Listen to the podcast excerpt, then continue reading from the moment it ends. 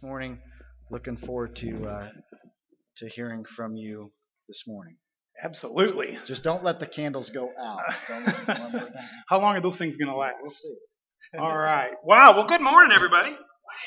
It is so great to uh, to see you here uh, here this morning. I'm going to start my little stopwatch thing so I know exactly how long I've got in case I can't see the little candles over there uh, burning. But anyway, uh, Pastor Josh didn't tell me until yesterday that I was going to be competing with and following the kids' Christmas program, and I can't I can't compete with that. So if he'd have told me earlier, I'd have rescheduled for a different day. But but uh, hopefully you'll give me a little bit of grace anyway and hear what I have to say because I've got a kind of an interesting story that I'm going to share with you all today.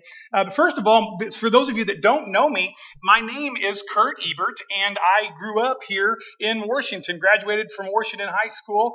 Uh, in fact, my uh, my family still still lives here, and I've got a long family history. In fact, in the city of Washington, and having all of you here today, a lot of you uh, friends and family, it's like having a reunion, uh, being back here. So, uh, thank you, Pastor Josh and First Baptist Church of Washington, for for allowing me to come today and to share uh, with you. So, today, maybe to some of you, your joy, and maybe to some of your chagrin, but I am not going to preach to you today. I'm not here to to give you a sermon sermon uh, that may make some of you very happy, uh, may make some of you very sad, but I'm not going to be preaching God's word to you today. So you can sit back and relax. I am going to uh, just talk with you today. I'm going to talk a little bit and I'm going to share a story with you about our God, about how great and mighty and powerful our Lord is, and something that He has done in my life, and perhaps maybe then He can do something similar uh, in your life. So I've got a kind of a rhetorical question here, so don't jump up and answer this. But uh, anybody in here a parent? Anybody have any, any children? Or maybe anybody in here ever had any parents? Thank you, brother. You got it. Anybody had any parents or are you a parent currently? Did your parents or do, do you as a parent teach your kids that they can do anything? I mean, have you taught your kids that if you just work hard, you can do anything that you want? I mean, did your parents give you that message? Did they drill that or instill that into you? If you work hard and believe in yourself and try hard enough, you can do anything. Just put your mind to it. I think the, the world, the society that we live in has taught us to be good parents. You, you kind of have to teach that uh, to your kids. You've got to give them that, that message to little, little, little child there that, that if they work hard enough, they can do anything that they want. Like little Johnny comes up to you and says, Mom or Dad, I want to be, you know, a quarterback in the NFL. And, and I really want to play in the Super Bowl and I want to be that guy at the fourth quarter and we're down by a few points and I march our team all the way and throw the winning touchdown to win the Super Bowl. And you're supposed to say to your kid, if you work hard enough, you can do anything. Little Jane says, I want to be the, you know, the gold medal winner in the, the women's figure skating in the Olympics. And you're supposed to say as a good parent that if you work hard enough, you can do anything. When actually, in our own lives, we're being huge hypocrites. Because actually, in our own lives, we spend way more time saying, I, I can't. I can't do that. I could never do that. No matter, no matter what I ever did, I could never do, do that. We're busy in our lives making excuses for what we can't do while we're trying to tell our kids that they can do anything if they just simply work hard enough. Now, I'm speaking to the church here today, and so even worse, as followers of Jesus, sometimes we tell God that we can't. Sometimes we're guilty of telling the Lord, no, I won't do that because I could never, ever do that. And one of the realities of life, one of the truths is that that statement actually really, it is true. Most things, a lot of things that we're called to do, that we're asked to do, that God tells us to do, we can't. We can't do it on our own. You see, Bible, the Bible, God's Word that I'm, I'm holding right here has so many messages to teach us, so many things to reveal to us. And one of the great realities that I've learned in my Bible is that when we are dead in our sin, we are unable to do anything. Unable to do anything on our own, especially to please God. The Bible speaks that when we are in our sin doing anything wrong against a holy and perfect God, that we can't do anything on our, on our own. But thankfully, the Bible doesn't stop there. We're getting ready to celebrate the birth of the Savior, the Lord Jesus Christ, the promised Messiah that came, lived a perfect life, died for us, was buried, and rose again, that through Him we can be changed and made right forever. The Bible doesn't stop with us being incapable of doing anything on our own. It continues and tells us the glory of this guy named Jesus, God Himself, coming down to earth in the form of a man temporarily to do what He had to do to make us into who we weren't so that we could be with Him forever. The Bible goes on and it, and it doesn't stop with the, with the stuff that we can't do, but it says that if we will simply by faith trust in Him and turn our lives over to Him, wow, that He'll change us. Change us from the inside out and make us completely new beings, radically different than who we were before. And the Bible goes on and it says that if we do that, if we turn from our sin and trust in Him, that He will invade us and change us, filling us with His very presence, called the Holy Spirit. And then He empowers us to do anything and everything that He calls us to do. Now, one thing that I've learned in reading my Bible and studying God's Word is that when we are then changed by the Lord Jesus Christ, that He expects a level of obedience that might seem crazy at times. What I've learned is that when we surrender to Jesus as Lord and Savior, He wants obedience. In fact, what He wants is everything. He wants us to give Him all that we have, and quite frankly, He's very deserving of it because He gave us everything. And then He wants the exact same from us for for Him. What I've learned in reading my Bible and reading God's Word is that by faith we have to do whatever He calls and asks us to do, even when it's crazy, even when it seems absolutely impossible. Uh, the Bible, as I said, is, is full of great verses. Lots of amazing accounts of history, lots of prophecy, lots of poetry, beautiful songs, and then the glorious story of the promised Messiah coming, all the acts, some of the acts that he did, the acts of the apostles, all the letters to the churches afterwards. The Bible is full of great and amazing things. Lots of wonderful verses.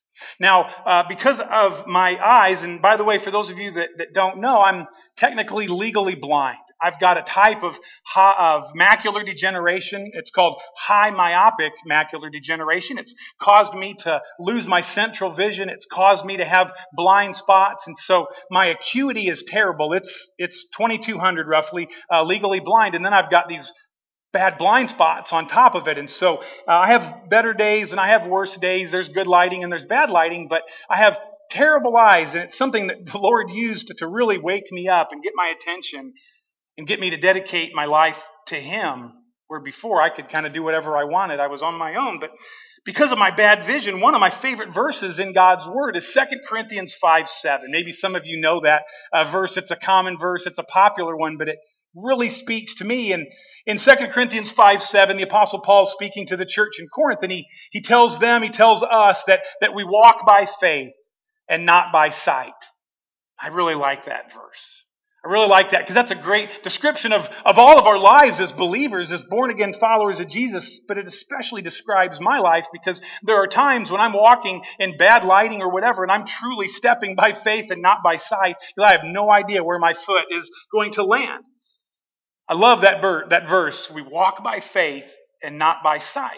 Now, one afternoon, it was the end of March uh, this last year, uh, or this year, my wife and I, Teresa, we were sitting on the couch, uh, minding our own business, doing our Bible study for church that evening. The Bible study was called The Insanity of, of Obedience. Uh, wow, what a study. And during that Bible study, we're sitting there, again, minding our own business, just reading scripture and, and doing what the book said to do. And while we're sitting there doing that, it was as though the Lord Jesus himself came and stood right there between us. It was as though he, he stood there and revealed himself right to us and he laid a call on both of our hearts. And the Lord Jesus, Teresa and I both firmly believe that he called me to go out and to hike the Appalachian Trail. Now, those of you that don't know the, about the Appalachian Trail, I'll give you a couple of, of trivia facts here real quick, but the Appalachian Trail is a footpath and it's marked by two and a half inch by six inch white blazes. And it starts at Springer Mountain in Georgia and it runs for 2,190 miles up every single mountain down every single mountain, through every hill and holler and valley, over every rock pile and creek and swamp and slough and any lay down tree or stickery thorn bush that they could find between Georgia and the state of Maine. 14 states, 2,190 miles. We just looked up yesterday and, and, discovered that on this Appalachian Trail, there is 515,000 feet of elevation gain and loss. If you've ever walked through the Appalachian Mountains, you know exactly what I'm talking about. So the Appalachian Trail is a very popular path that, that lots of people use because it runs through fairly uh, civilized areas, very populated areas. But it's this great path down there in, in Georgia running all the way up to, to Maine, places where I've never even been before.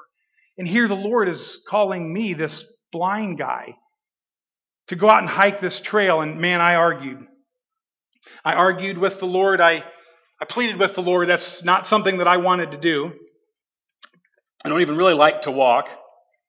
I'd never been really backpacking uh, before. It's not something that I that I wanted to do or strove to do or whatever. And here God is is calling me and asking me to go out and to hike this trail. I believe as kind of a mission trip to be a believer, to be the light of the Lord Jesus in a very dark place called the Appalachian Trail. I pleaded, I argued, and the Lord reminded me of my favorite verse. A crazy verse. You walk by faith and not by sight. I said, Lord, physically, there's no way I can do it. I, am blind. I, I, did you forget that I can't see? There's no way I can do it physically. I, I struggle and suffer with something called fibromyalgia. A lot of times I hurt and ache all over, and everything hurts when I'm not doing anything. God, I can't do it. There's no way. I can't do it emotionally. My wife is my best friend. I don't want to be away from her very long at all. I've got four kids. They need their daddy, and quite frankly, I need them. I said, God, there's no way financially I could ever do it. For me to hike that trail, it takes most people six months. I'd have to quit my job, which means we'd have no income. We'd, we'd lose our house. We'd have no place to live, no money. God, there's no way I can do it. And he said, I thought your favorite verse was you walk by faith and not by sight. And so I said, Jesus, if you're calling me, I'll do it. I'll do whatever it is that you ask me to do. And so on March 30th, Thursday afternoon, I left Springer Mountain, Georgia. Backpack full of food, full of tent, full of clothes, warm clothes, full of everything I thought I might need to walk 2,190 miles and hopefully nothing more because every ounce matters when you're walking through those hills and, and those hollers.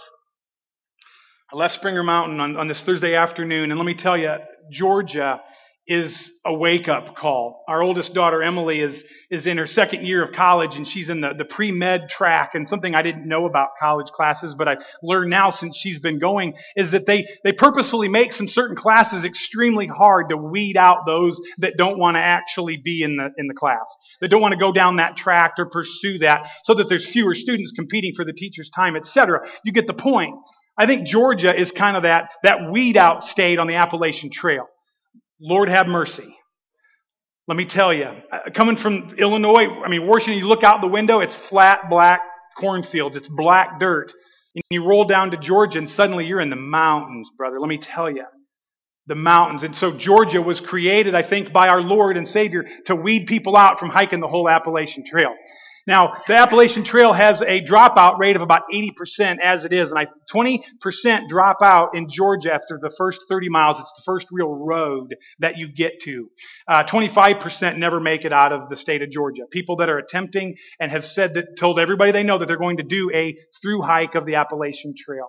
So the first night, we, my, Teresa, my wife, um, was able to go with me for about the first week, and then she had to return home. Somebody had to be responsible uh, and take care of the kids.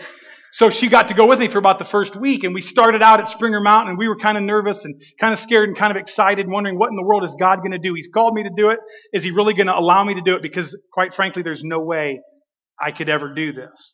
And so we leave Springer Mountain. We hike about eight miles. You have to start out slow because you're carrying loads. You're in mountains and you got to let your body get acclimated. We set up camp and it was like 1.30 in the afternoon, but we knew we weren't supposed to go any further. So we sat there and thumb wrestled and drank water and looked at each other and whatever all afternoon. And that night, when we finally got to go to bed and go to sleep, huge storm came in. Lightning storm, driving rain. The rain was pouring so hard it was actually bouncing off the muddy ground and in through the screen in our tent. Our sleeping bags were getting wet. Our clothes were getting wet. I thought, what in the world have I got myself into? Six months of this. And again, when God was creating the world, he, he was practicing making mountains in Georgia. And I mean, he did a good job. They, they're like this. I mean, steep. And then when you go up, you might get a quick view, but then you've got to go down. And people often say, would you rather go up or down? I'd say neither. But, but up is better because you, you get to work your muscles. It's, it's hard physically, but going down is very painful. Down hurts your joints and, and your knees and everybody that I was seeing had knee, knee braces. And so I thought, what in the world, God, there's no way I can walk through Georgia. And so I experienced the thunderstorm, experienced driving sleet, driving snow, ice, rain, uh, huge strong winds, freezing temperatures, and God somehow miraculously allowed me to keep walking and to make it through through that. We camped in a place full of poison ivy. Poor Teresa got it horrible. Uh, I got it terrible. Uh, we had to walk and deal with poison ivy. She had to go go home again to be responsible and take care of the kids and stopping by the prompt care to get shots to stop her her poison ivy as her face was all covered and swollen. Again, I'm thinking, what in the world, God, have you really asked me to do? I can never do this. Go a couple of more days and get to a place called Top of Georgia Hostel. It's a place where hikers can stay. And I wake up in the morning and I'm excited to get going. I've hit 70 miles of mountains up and down and snow and sleet and lightning storms and ice on rocks and everything. And I wake up and my back starts to hurt and it gets worse and it gets worse. And next thing I can't hardly move my legs. I have to go to the hospital in Hiawassee, Georgia and get a shot, muscle relaxer and an anti-inflammatory. And I'm thinking, God, what in the world have you asked me to do? I've, now I'm laying down in this hospital. I have nowhere to go. The doctor says, what do you do, by the way? And I said, well, I'm actually been a Southern Baptist preacher. And he looks at me and he says, in Illinois? yes, sir. We actually have a thousand Southern Baptist churches up there in Illinois. And he said, wow, well, it's too bad you don't have any place to stay around here, you know, while you get better and recover. And said, Yeah, I don't know anybody. He says, Hang on a minute.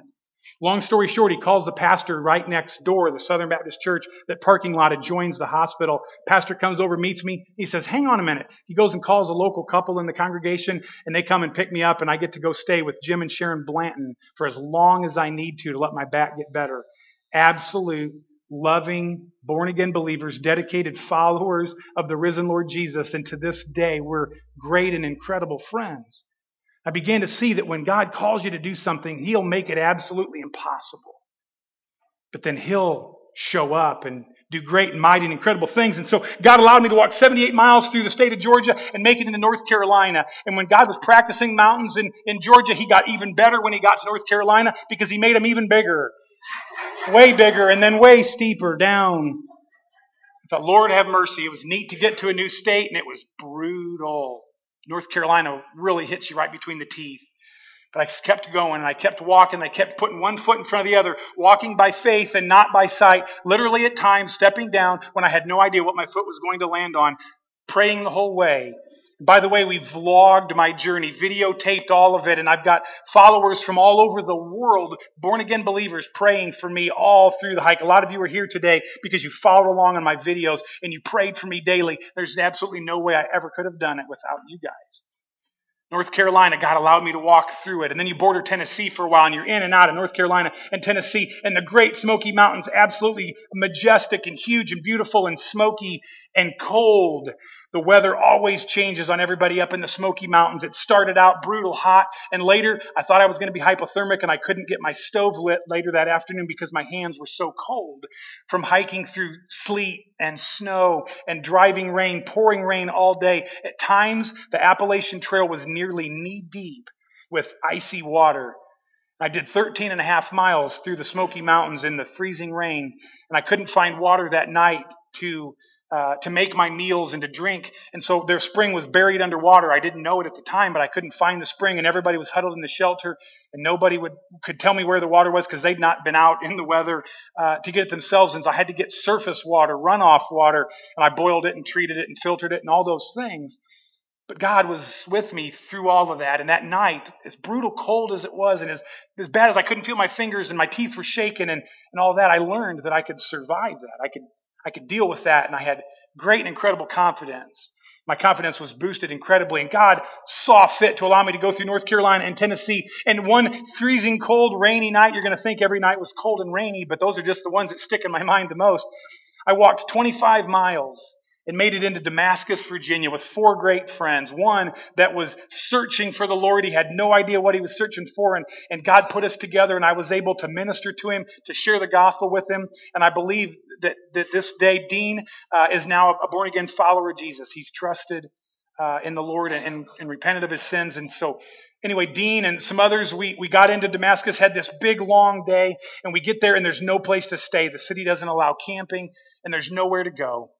Every hostel's full. There's no hospital, uh, no hotels, and we're freezing cold. It's 7:15, 7:30 at night, and we were just starving, hungry. Again, 25 miles, the longest day I'd had so far. Had dodged a huge lightning storm earlier that day, sitting on rocks and not knowing if that was going to be my last day or not. As the lightning, and I didn't know at the time, but tornado was just south uh, of me, but 25 miles and made it into, into Virginia. Um, it was great motivation to get into another new state. Um, and I called Teresa and I'm like, it's pouring rain. We've got nowhere to stay. And she says, there's a viewer on your YouTube channel that wanted to buy you dinner when you got to Damascus. Hang on. And she texts or gets a hold of Tim and Miranda Horn, complete strangers. And long story short, Tim and his wife leave their house at nine o'clock at night and drive 30 minutes through the driving rain to pick up five soaking wet, smelly, starving hikers freezing cold hikers and take us back to their beautiful home and do our laundry and let us shower and get warmed up. And we stayed up until like one in the morning talking about how great Jesus is. That's God showing up when we're saying that, that we can't. God allowed me to walk 550 miles through the state of Virginia. There was a wicked rumor out there that was so not true that Virginia was easy, that it was flatter, and that there wasn't many mountains or whatever. And I don't know who started that, but all of us through hikers want to um, firmly tell them that they were wrong, because we wouldn't want. Anyway, Virginia was was rough and beautiful all at the same time, and God showed up in huge ways. He allowed my family to come and surprise me and and, and be with me and encourage me through a time when I was suffering from some shin splints, some brutal pain in my shins because of all the miles I'd done coming out of the Smoky Mountains and all those. But God just showed up whenever I needed Him. He was always there. And He got me through 550 miles, the longest state on the whole entire trail. And, and God allowed me to do something that I never could do and to make it through and to get into West Virginia. And West Virginia began to get rougher and rockier and drier and hotter and, and more difficult. But it was cool just to be in another state. And God allowed me to go through and to stop at the headquarters for the Appalachian Trail Conservancy and to take pictures and celebrate the unofficial halfway point on the whole trail, hitting 1,000 miles walked through mountains and hills and hollers and creeks and lightning and snow and sleet and near desert, dry conditions. 15 miles one day with like a third of a liter of water. And God allowed me to make it halfway through the trail.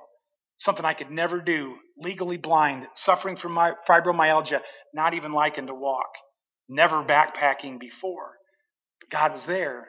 God was with me and somehow miraculously allowed me to go through West Virginia and make it into Maryland. And Maryland became our new favorite state because there were these little things called delis along the way. And you could stop and get food and even better yet, cold drinks. By now it's summertime, it's getting hotter and hotter, and I've lost about 25 or 30 pounds, and we could eat anything we wanted and everything that we wanted, and you would still lose more and more weight drinking every cold drink possible. And so Maryland had ice cream just a mile or two off the trail. And if my family wasn't there, we could hitchhike a ride and go get cold ice cream and sit down in the shade for a while. And God was clearly in that. He allowed me to make it through Maryland and, and enter Pennsylvania, the Mason-Dixon line. I even got to do that with, with our oldest daughter, Emily. Uh, we've got a cool picture where we're high-fiving over the, the Mason-Dixon line and God allowed us to enter Pennsylvania. And let me tell you what a brutal state that was. Long and hot and dry and boring. Sorry if you're from Pennsylvania, but the trail goes through boring parts. And then it gets pretty exciting and pretty sporty the last third of the state or so, and it's absolutely huge boulders and rocks. And I think there were a couple of days where I never really touched dirt. Simply walking over boulders, some four or five boulders that would fill this whole sanctuary, and God allowed a blind guy suffering from fibromyalgia, not even liking to walk, to walk through Pennsylvania, the official halfway point, celebrating like crazy with a half a gallon of ice cream at one setting. I had to do it. It's the half gallon challenge. And if you don't know me by now, I'm not going to back down from a challenge. You can eat anything you want when you're walking 20 miles a day carrying a heavy backpack. So God saw me to see fit to walk through Pennsylvania, make it into New Jersey and cross over the river. And New Jersey was terrible. The rocks that we had to walk through in Pennsylvania now were sharper than they used to be. They didn't quit at the state line, which we were hoping for, but we secretly knew would never happen. And I fell that day twice. I cut my hand, probably should have gotten stitches, slipped on a sharp rock when I was talking to Teresa, belly aching and crying and moaning to her, What in the world am I doing? I don't know if I can really keep doing this. And I fell again. One of the lowest days emotionally and mentally on the whole trail.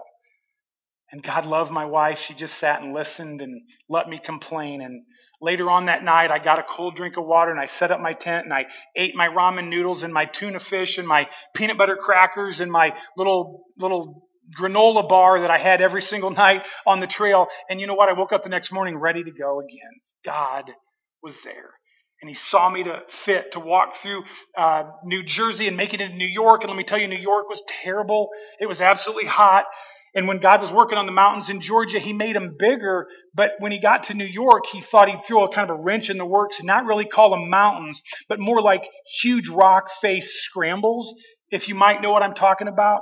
And there, somehow, when he created it, he created these rebar steps in the mountains, in the rocks, to allow hikers to climb up this thing that they call the Appalachian Trail. And by now, it's absolutely not hiking, it's climbing climbing up and down, 100 degree heat, 100% humidity, breaking records in New York for heat waves. And by the way, one of the greatest blessings of hiking through the mountains in the south was the ice cold mountain spring water.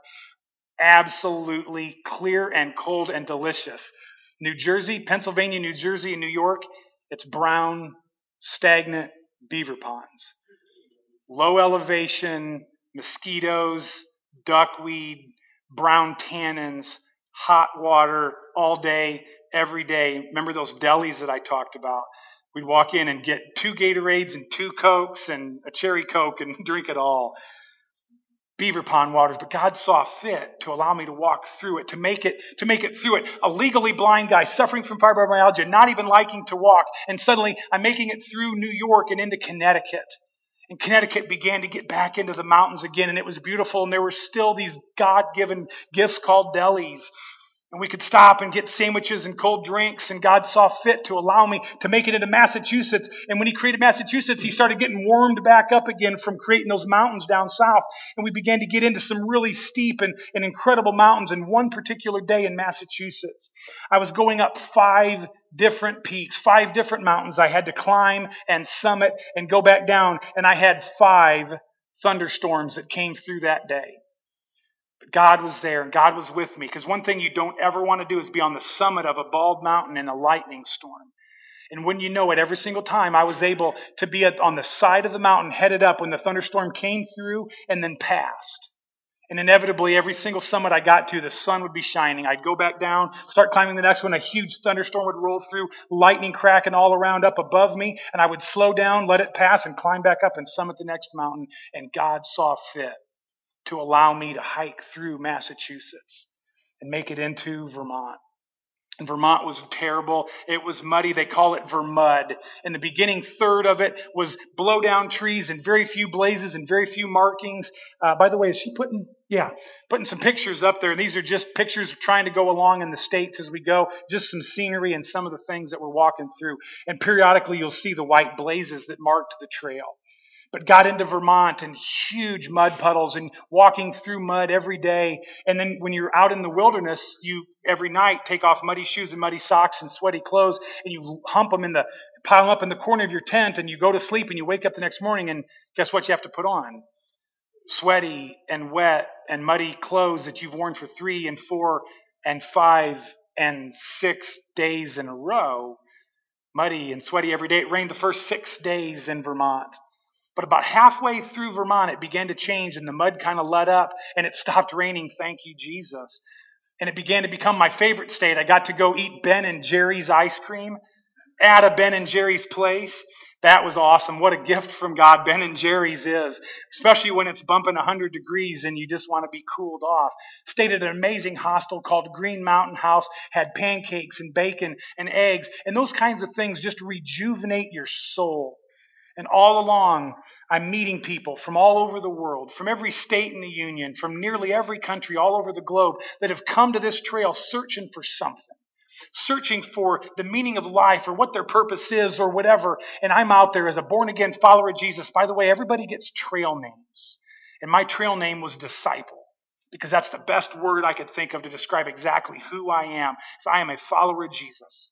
And nearly every day I got to talk to people from nearly every state, nearly every country about who this Jesus is and why I was out there. And when they found out what he was asking me to do and the conditions that I had to deal with uh, with my vision and everything else, they're blown away at how great our God is. I hiked with atheists. I hiked with agnostics. I hiked with people pierced up and down, tattooed from head to toe from all different walks of life. And they all know at least this disciple loves that Jesus. And he's really changed his life. God saw fit to see me to walk through Vermont and make it into New Hampshire. And Lord, have mercy, let me tell you. God warmed up his creation of mountains down south.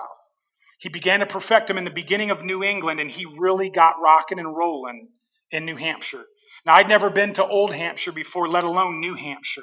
This is uncharted territory and the profile from down south when I went through all these brutal mountains that were killers and weeded out all the hikers and most people quit and everything else. Now, suddenly in New Hampshire, these mountains, my arm isn't long enough to show you how big they are. Absolutely huge, mind blowing, physically incapable of ever hiking a mountains. And somehow God saw fit to allow me to, and some others to walk through the white mountains of New Hampshire, the presidential range. One of the greatest days on the trail was Franconia Ridge. Absolutely glorious because God was showing off up there with what he could create. Those of you that have ever been up there know exactly what I'm talking about. Absolutely impossible for someone like me to ever do it, and God did it. God showed up and he allowed me to do it and I made it through New Hampshire. I mean, you talk about a miracle, an absolute act of God, a feat that is perfectly and completely incapable of me ever physically able to do it. God did it. The Lord did it. And somehow I was able to enter the great and final state of Maine, the last state on the trail. And there at the border of the of this last and final state, I'm shedding a tear and we're taking pictures and I'm celebrating the last state and I go four tenths of a mile further and I walk out onto a cliff. I mean a cliff. I'm looking at the beautiful mountains and I'm looking at the two helicopters that are flying overhead. I'm thinking, wonder what those guys are doing. Why are there two helicopters just circling this area? And I thought, uh oh. Somebody's either lost or they're hurt. I hope it's neither. And then I began to look around for where does the trail go from here? Because this is a pretty neat scenic overlook. And I didn't realize that the trail went exactly straight down the cliff. Straight down the cliff. Impossible. I don't know how in the world I was able to do it. Well, I do know how because the Lord did it for me. I prayed. I grabbed a hold of rocks. I gritted my teeth and I went down that mountain. Dead, dog tired, 17 miles for the day in brutal terrain. And the helicopters are still flying overhead. And I get to the bottom of this terrifying, brutal cliff that shouldn't even be on the trail. It's absolutely way too dangerous. And there's a guy sitting on a log with, with water bags on his ribs and on his leg because he'd fallen down that cliff. The guy's name was Socks, and those helicopters were there to rescue him, to, to air evacuate him out of there, which later they did. They were, they were able to do, and that ended Socks' hike, falling down that cliff. And never should I have been able to ever do it, and God saw fit to allow me to do it. I can't, but He could. Somehow, miraculously, I was able to hike through Maine, and I don't even want to begin to describe. My arms aren't long enough. I can't describe how brutally rugged and gloriously beautiful the state of Maine is. It was by far my least favorite state on the trail. It was absolutely terrible, hard, horrible. You're at the end of your hike. You're now hitting 2,000 miles walked. 2,000 miles. Every hill, every holler, every mountain, every creek, every storm. 2,000 miles and Maine's trying to kill you. Maine and the terrain is trying to stop your through hike, and every through hiker that I knew was so mad at the state of Maine. But we kept walking and kept hiking and kept marching forward. And somehow miraculously, God allowed me to walk through the state of Maine. The last hundred miles, my wife got to come back and join me and do it with me. And it was absolutely horrible and terrifying and beautiful and glorifying all at the same time. And on September 26th, my oldest two children, Emily and, and, Gabe, surprised me. My parents got up at like four in the morning. Poor Emily flew from college up to Bangor. My mother-in-law picked her up and drove, got her back at one o'clock in the morning. And, and she showed up and surprised Teresa and I at the campground at the base of Mount Katahdin, the northern terminus to the trail. And my two oldest children and my amazing wife, the four of us got to climb Mount Katahdin together and finish 2,190 miles of the most rugged and beautiful and life changing experience that I've ever, ever been through. I could never do it. But God did. God can. And now that I'm back, now that I'm home, now that I've returned, I'm, I'm often asked many, many times, like, what'd you learn out there on the trail? You know, Kurt or disciple, whatever you know me by, what'd you learn out there on the trail? And let me tell you, one thing that I learned is be careful what verses you pick to be your favorite. Be careful the verses you pick to be your favorite verse because God has a way of making them come true in your life. I will walk by faith and not by sight. Man, man, did He allow me to put that into practice. But something else that I learned, one of the real lessons I learned on the trail, brothers and sisters, friends and family, is that God is not impressed with your ability. God isn't interested in what you can do. God doesn't really care. One of the things that I learned was that what He does with us is reveal to us our total and complete incapability of doing whatever it is that He's asked us to do. That's what He wants. Like so many of the heroes of faith in the Bible, I mean, look at Hebrews chapter 11 and all of the heroes of the faith, they could never do what God had asked them to do, and that's exactly what He wants. He wants you to say, I can't. And that's okay. You know what? It's okay to say to God, I can't, as long as you follow it up with, but by faith I trust that you can. And so I will. Here I am. Send me. And I will walk by faith and not by sight. That's what I learned on the Appalachian Trail this last year. Let me pray for us. Father, I thank you so much for who you are for your glory, for your majesty, for your constant provision and protection, for your constant presence with us. How can we ever stop praising you for that? Father, we lift you up, we praise and we glorify your holy name for proving your love for us, in that while we were still sinners, broken and far from you, you sent Jesus to come and to live a perfect life, to die for us, that if we trust in him, you will save us and change us and make us new. Father, we praise you and thank you for that. I thank you for how you've used me, how you've used these precious brothers and sisters to minister in this area, to minister through me all over the world. Lord, we, we thank you for that, and we eagerly wait to see what it is that you're going to do through each one of us now and in the future. Father, forgive us for our weakness. Forgive us for our sins. Forgive us for our lack of faith. Cleanse us and make us new that we may be bold, empowered witnesses for you, for your glory, and for your kingdom. In Jesus' name we pray. Amen. So, guys, I, I think we have a like one final song, and during this final song is going to be an opportunity that you may have to, to respond by faith to something that you may have heard today. Maybe you've heard from the Holy Spirit leading you and prompting you and convicting you that you need to give your life over to Him. Your pastor Josh is going to be down here. I'll even wait off to the side if you want to meet me, talk with me, pray with me, whatever. Your pastor will be here if you have any questions about anything I've talked about. And I will here be here also. Thank you.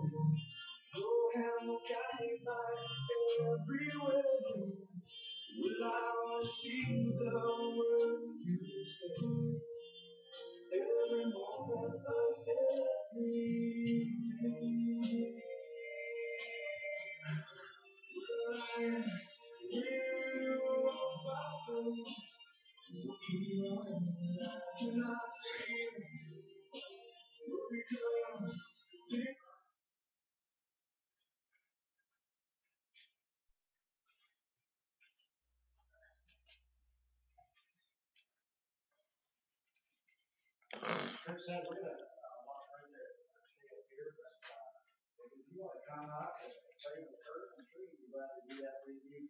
But uh, maybe, uh, maybe this morning you get